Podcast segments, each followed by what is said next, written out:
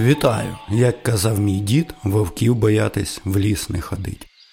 Як в кожного поважаючого себе мешканця села, в діда був пес, безпородий, але великий, як я пам'ятаю, приблизно метр в хольці, сантиметрів 80, так то точно було, стовідсотково. Короткошерстний, рудого кольору, дуже схожий на так звану породу собак, як кане корсо. Дід його любив і добре за ним доглядав.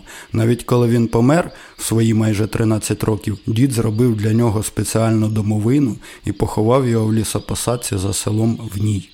Він був прив'язаний на цеп, але сама цепка не була прибита кілком до землі, а приєднувалась до металевого тросу, який був закріплений по діагоналі через все подвір'я, і пес міг бігати майже через весь двір та мати доступ як охоронець до кожного сарая, погрібу, хліву. Дід мій був такий з юморком паріньок і назвав його як вас. Типу, прийшов хтось в гості та питає, а як вашого собаку звать? І чуєш відповідь, як вас. Мене Руслан, а собаку. Я ж кажу, як вас. І той діалог міг продовжуватися безкінечно. Дід полюбляв в такі моменти тягнути прикол з цього всього. Але виду не подавав і кожен раз відповідав типу на повному серйозі. А ще в діда був кіт, абсолютно чорний, без жодного натяку на якусь білу хоча б крапочку. І звали кота циган. З псом вони були в гарних дружніх стосунках, часто спали в літню спеку в тіньочку під шовковицею один біля одного, дуркували разом, і кожного разу, коли хтось чужий підходив до подвір'я, пес, звісно, цікавився, хто то прийшов, та дуже часто то робив і кіт. Вони удвох підбігали до воріт і через щелину в штакетнику роздивлялися гостя. До речі, штакетник то такий паркан з дерев'яних рейок, які безпосередньо і називаються штакетами. а паркан збитий з них штакетником. Як вас не дуже любив гавкати, робив то рідко, тільки в самих необхідних випадках, коли прийшовши починав проявляти вже якусь дивну в очах як васа активність. Наприклад, перевалюючись через штакетник, кликав діда або бабусю. І він ніколи не гавкав при дідові, навіть коли чужі були в дворі, тільки дуже прискіпливо слідкував за ними. Приблизно раз на місяць в літню пору так то точно. В село на роздовбаній копійчині, тобто на вас 2101, приїздили роми-бізнесмени ставили свого металевого коня постійно на вулиці через одне подвір'я від дідового. Там була така зручна для паркінгу галявина. Та йшли по дворах з такими ото величезними клітчастими сумками, доверху забитими товаром, пропонуючи селянам купити в них светри, ото такі з оленями, типа різдвяні, пухові платки, якісь шорти, футболки, кепки, галоші, літні якісь капці і все в тому дусі. Але саме дивне серед їхніх товарів було то морозиво. В багажнику копійчини стояла коробка картонна, в котрій перекладені декілька шарами рушників лежало то морозиво. Його ніхто ніколи не купував, бо воно завжди було розставше, в принципі, як і той увесь товар із сумок, принаймні на нашій вулиці, так то точно. Їх завжди приїжджало п'ятеро, чотири жінки і водій. Беззмінний був тільки водій з двома золотими фіксами. Стояв, свіркав ними, корив біля машини якісь дуже смердючі без фільтру цигарки. Він ніколи не виступав реалізатором, принаймні я того не бачив жодного разу. І от в один з таких разів була якась нова молода жінка. Я того разу був в дворі, саме збирався йти на річку після обіда, та якраз крутився біля воріт двору. Запримітив, що вона йде до нашого подвір'я та пішов за дідом. Він ще сидів в літній кухні дожовував. Дід вийшов. За ним, звісно, з-під шовковиці до калітки прибігли пес і кіт. Чому я так зробив, тоді я не просто відморозився, тому що в нашому випадку вона причепилась до мене, щоб я покликав дорослих. Подібні випадки вже були, і то я знав. Дід відчинив калітку і понеслись бізнес-пропозиції. Діду, купіть своїй бабі платок чи галоші на город, внуку шорти, може, треба, все в тому дусі. І коли вона вже зрозуміла, що тут бізнесу в неї не станеться, звернула увагу на пса. О, діду, який у вас собака гарний, як його звати? І тут розпочалась дідова улюблена гра. Як вас, відповів дід. Не може такого бути, звідки ви знаєте, як мене звати? Як вас звати, я не знаю, але як мого собаку звати, знаю, продовжував тягнути прикол дід. Так як же його звати? Знов запитала вона. Я ж кажу, як вас, відповідав дід. Я теж намагався не подавати виду, не палити контору, не посміхатися з того всього. Неслася та перепалка хвилин п'ять не менше. Ми вже декілька разів почули, як її звати, як звати всіх, хто з нею приїхав, і все вона ніяк не могла вгамуватись від усвідомлення того, як дід міг знати її ім'я та чому кабеля звати жіночим циганським ім'ям, хоча її про то ніхто не казав. Цю двіжуху помітив їхній водій та вже встиг підійти поцікавитись. Вона почала тому рому жалітись, майже сльозу пускала. Ром стоїть в шоці, не знає, як на то правильно зреагувати.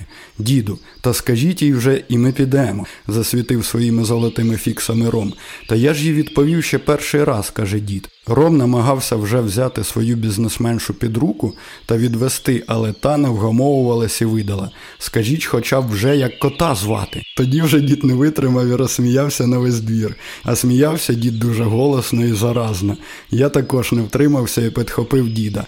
Схопився на цей кіпіш, як вас на ноги, бо весь той час сидів метра два позаду діда і уважно спостерігав за двіжухою. А кота в той час вже не було в полі зору Рома. Кіт, скориставшись моментом, вже заліз у сумку, яку бізнесменша ще на початку поставила на землю, бо видно було, що не дуже легка сумка була. Я то побачив, але нікому не сказав. Ром на свою бізнесменшу дивиться, явно не віддупляє, про якого кота йде мова. Коротше, момент стався, як в якомусь фільмі, як вас від непоняток почав гавкати і трохи навіть стартонув на чужих. А пес він був, як я казав раніше, не маленький. Ті перелякалися, Ром вхопив одною рукою сумку, іншою свою бізнесменшу, та вони почали давити на педаль з двору. А в сумці кіт шокований, вистрибує з сумки Рому на плече, перестрибує через нього і тікати за двір. Дід через сміх та на все подвір'я. Циган, стій, ти куди? Як вас, почувши, що дід голосно кричить, стартонув вже по повній. Почав гавкати так, що слина з пащі летіла. Підривав пару разів на задні лапи, намагаючись зірватися з цепу. Ті обоє в шоці. Ром виронив з переляку сумку та впала. Посунулась по землі, з неї покотилися калоші. Почала сипатися якась одежа. Ром почав на неї там по-своєму орати прибігло ще двоє жінок. Почалася сварка. Вони збирають всім своїм кодлом речі і сваряться. На той увесь гул повиходили сусіди. Прибігла бабуся і до діда. Ти що, їх побив? Дід починає ще більше реготати. Зайнялися вже всі собаки по вулиці. Гул стоїть на пів села. Ром побіг до своєї копійчини, намагається її завести, а вона не заводиться. Стартер круте і все. Жінки втрьох намагаються зібрати ту сумку, сваряться на своїй мові, і тут в когось з них пропадає платок з плеч. Вони починають перевертати знов ту сумку, всі речі вдруге на землі, колупаються в них, шукають платок, нарешті знаходять, складають знов ті речі, як попало в сумку. Ром продовжує дерчати там своєю копійчиною, а вона не заводиться. Нарешті сумка зібрана. Прийшла до них четверта колега, вони всі разом йдуть до машини яка досі не заводиться. Пхають сумки в машину і починають пхати вже машину. Випхали аж за село. Дідове подвір'я було дев'яте від початку вулиці, а подвір'я в селі були великі. І більше ми їх в той день не бачили. Я зачинив калітку, дід потріпав Якваса по голові і сказав: Дякую тобі за обідній анекдот. Приблизно через місяць, десь приблизно навіть в той самий обідній час, бізнесмени знов приїхали. Але вже без тої допитливої була якась інша на заміні. До нашого двору навіть не підходили. Дід саме сидів на скамейці, у затінку біля колодязя в дворі на післяобідній сієсті, так би мовити. І сидів біля нього я та вистругував собі новий рогач на рогатку. Бізнесменші обійшли всіх сусідів, але в бік дідового двору навіть не подивились. От бачиш, як буває, сказав дід, вовків боятись, в ліс не ходить. Дід мій нічого не боявся. В той час я був у тому впевнений. Та й зараз насправді нічого не змінилось, окрім одного грози. Коли траплялася гроза, дід постійно заходив в хату і лягав на диван під ковдру, якою накривався майже з головою та гучно вмикав радіоприймач. І то стосувалось тільки грози. Коли йшов звичайний літній безгромовий дощик, діду було байдуже. Чому так було, я не знав, і в кого не питав сім'ї, ніхто не знав. Явно дід то тримав в секреті. Зараз я розумію, чому так було. То був не страх у повному його розумінні, а тригерні, дуже неприємні спогади. Як вас, до речі, теж боявся грози і постійно залазив у будку, коли вона була. Більше я не пам'ятаю підстав, щоб він залазив у будку. Навіть взимку дід розчищав йому від снігу його улюблене місце під шовковицею, клав ряднинку і як вас на ній тусував. Тільки на ніч вже міг залізти в будку, та коли досить холодно на дворі було, чи сильний зимний вітер. Кажуть, що собаки схожі на своїх хазяївів, то реально є так. Як вас за своїм характером і справді був схожий на діда, такий же спокійний, мовчазний, з юморком. Пам'ятаю, коли ще зовсім був малий, дід садив мене йому на спину, підтримував, щоб я не впав, а як вас катав мене по дворі. Особливо схожість проявлялася як на мене, коли дід раз на тиждень влітку водив його на річку купатися, знімав з цепка, брав на повідець і вів на річку за селом. Інколи я також ходив з ними, коли був в той момент дома, а не десь на гульках. Як вас йшов по вулиці гордо, не звертав уваги на те, що всі сусідські собаки розривалися, бачивши його. Йшов він спокійно, мовчки поглядав інколи на діда, іначе посміхався. А коли приходили на річку і дід знімав його з повідця, то починали справжні дикі танці. Як вас підбігав до води, заходив трохи передніми лапами безпосередньо у воду, підстрибував на задні і знов падав на передні, наче кінь бив копитом. Бризки розлітались на нього, а він їх намагався ловити ротом. Потім заходив у воду повністю, довго плавав, а коли виходив на берег, струшувався, то знову ставав спокійним, підходив і сідав біля діда. Так само в річці купався і дід, заходив по коліно у воду, зачерпував руками воду та бризгав на себе, поохуючи та поахуючи. Потім повністю заходив у воду, довго плавав та виходив з води спокійний і задоволений. Одного разу літнім вечором я прийшов додому, а як вас сидів у буці. Хоча грози не було, навіть натяків. Я зразу подумав, що йому може зле, та тому він заліз у будку. Собаки завжди намагаються сховатися, коли погано себе почувають. Зразу пішов шукати діда, щоб розповісти йому то. Дід був у своїй майстерні, точив сапки на верстаку. Якраз була перша половина літа, сезон основної боротьби з бур'яном на городі. Тому садово-огородній інвентар мав бути відповідним чином підготовлений. Розповів йому побачене, на що почув у відповідь вовк десь за селом, чи, можливо, декілька. Собаки то чують і ховаються, бояться вовків. До речі, коли вовк приходив у село на чиєсь подвір'я, то він в першу чергу загризає пса, хапає його своєю челюхою за холку та переламує шийний хребет. Далі пса вже не трогає. Здебільшого виносить птицю, рідше навіть може винести вівцю чи козу, якщо вони є в хазяйстві. То я знаю, бо один такий випадок був в селі. А так взагалі вовки дуже хитрі та обережні і без вкрай необхідної потреби не приходять в село, але можуть десь тусити поряд.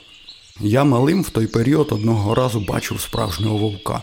Вечеріло вже, а сонце сідає влітку на іншому березі річки, майже напроти дідового двору. Я інколи ходив на берег подивитися на захід сонця, то було недалеко. Від дідового подвір'я десь метрів сто, моє улюблене місце за спостеріганням того дійства.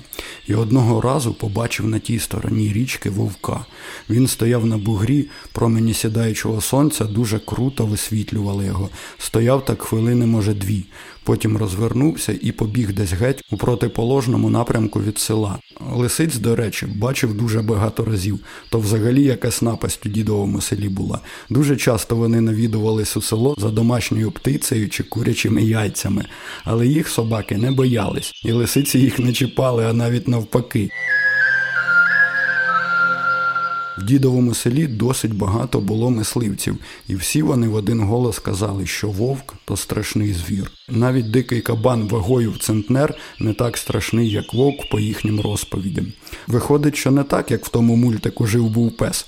Вовк виявляється одним із самих небезпечних хижаків в Україні, наряді з ведмедем та отруйними зміями, і, напевно, самим небезпечним з точки зору його здібностей, тому саме його і порівнюють із самою небезпечною та сильною людською емоцією. За розповідями очевидців, вовка практично неможливо вполювати, тому що він дуже розумний та як слід хитрий. Він максимально вміло користується всіма особистостями місцевості, в якій живе. Знає всі потаємні тропи та обхідні шляхи, офігенно вміє маскувати свій слід, справжній професіонал небезпечності. То в нього в крові, йому не треба тому навчатися. Так само, як і людський страх є базовим нашим емоційним процесом, тобто природженим, генетично заданою фізіологічною складовою.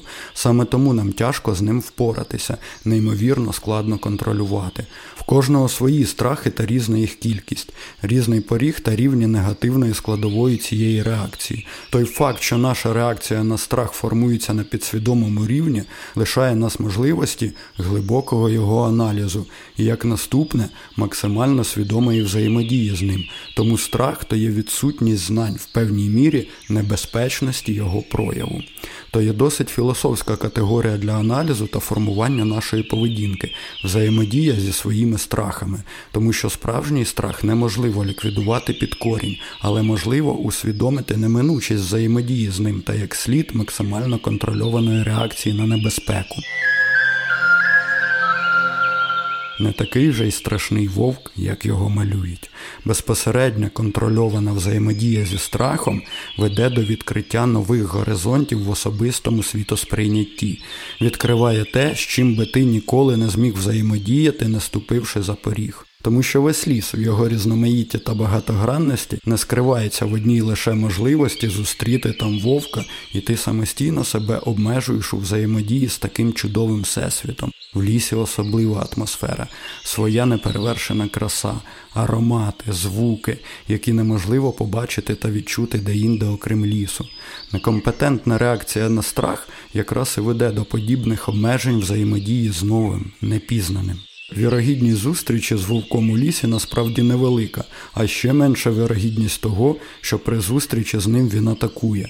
То може статися тільки з трьох причин: голод, божевілля чи безпосередня провокація з вашого боку. Перші два то вже зовсім конкретний прояв долі, а от третя причина залежить саме від нашої обізнаності в правильній реакції на ситуацію. Особливо мій самий сильний страх то страх висоти. Я навіть боявся раніше дивитися з балкону третього поверха. Мене зразу починали пітніти долоні навіть.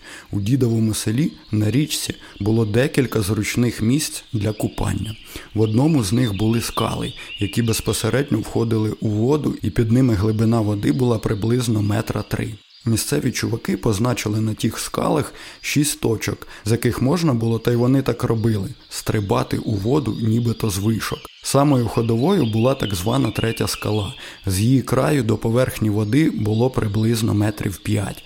Купатися на те місце я почав ходити років з десяти тільки. До того часу ходив на так званий місцевий пляж. Там був пологий берег, пісочок, саме то для дітей але постійно хотілося на скали, бо всі серйозні чуваки зависали тільки там. І от нарешті я туди потрапив. Години три я спостерігав за тим, як місцеві чуваки стрибали зі скали у воду, в більшості з тієї самої третьої. Але сам я тут дуже боявся зробити. Я стрибав з першої. З неї було не більше, ніж півтора метри до води, але манила третя. Щоб не бути затурканим місцевими чуваками, я дочекався, поки всі підуть по своїм справам, і от вже під вечір лишився там сам. Заліз на ту третю скалу і оцепенів. Зразу помокріли долоні. Ефекту ще додавала хвилююча поверхність води. Хвилин 20-30 я сидів на той скалі і не міг наважитися стрибнути. І тут побачив, що йдуть купатися чуваки, і вони мене помітили там. Виходу вже не лишалось. Я піднявся, зробив три кроки і полетів униз. То був неймовірний досвід. Гордість за самого себе переповнювали. Я перейшов на другий level і до самого темна вилазив на ту третю скалу та стрибав з неї. Зовсім вже тоді не було ніякого страху, тому що вже я знав на особистому досвіді, що нічого страшного не відбудеться. То все лише було в моїй уяві. Коли вже почало темніти і треба було йти додому, я жалкував лише про одне про змарнований час, який пішов на мої вагання не такий вже й страшний вовк, як його малюють. Після того моменту в мене вже й долоні не пітніють на балконі третього поверху. Звісно, це одиночний конкретний випадок. Підстав для страху нескінченна кількість, в кожного вони свої. Але попередня уявна наша реакція на той страх може зіграти з нами злу шутєєчку. Треба то завжди пам'ятати і не піддаватися реакції на емоції раніше, чим то насправді треба, не допускати фальстарту. Але й не треба при тому забувати про адекватну оцінку наслідків взаємодії з причиною страхів, при тому максимально відокремившись від емоційної складової даного аналізу, тому що саме безконтрольне слідування за розвитком емоцій створюють максимально уявну небезпеку чи розчарування у наслідках, виступаючи тим самим художником, котрий малює вовка. Кожен має свої страхи. Навіть мій дід мав. Тільки їм не треба піддаватися і себе обмежувати, а треба в повній мірі їх вивчати, що дасть максимального контролю над ними. І то вже буде люкс.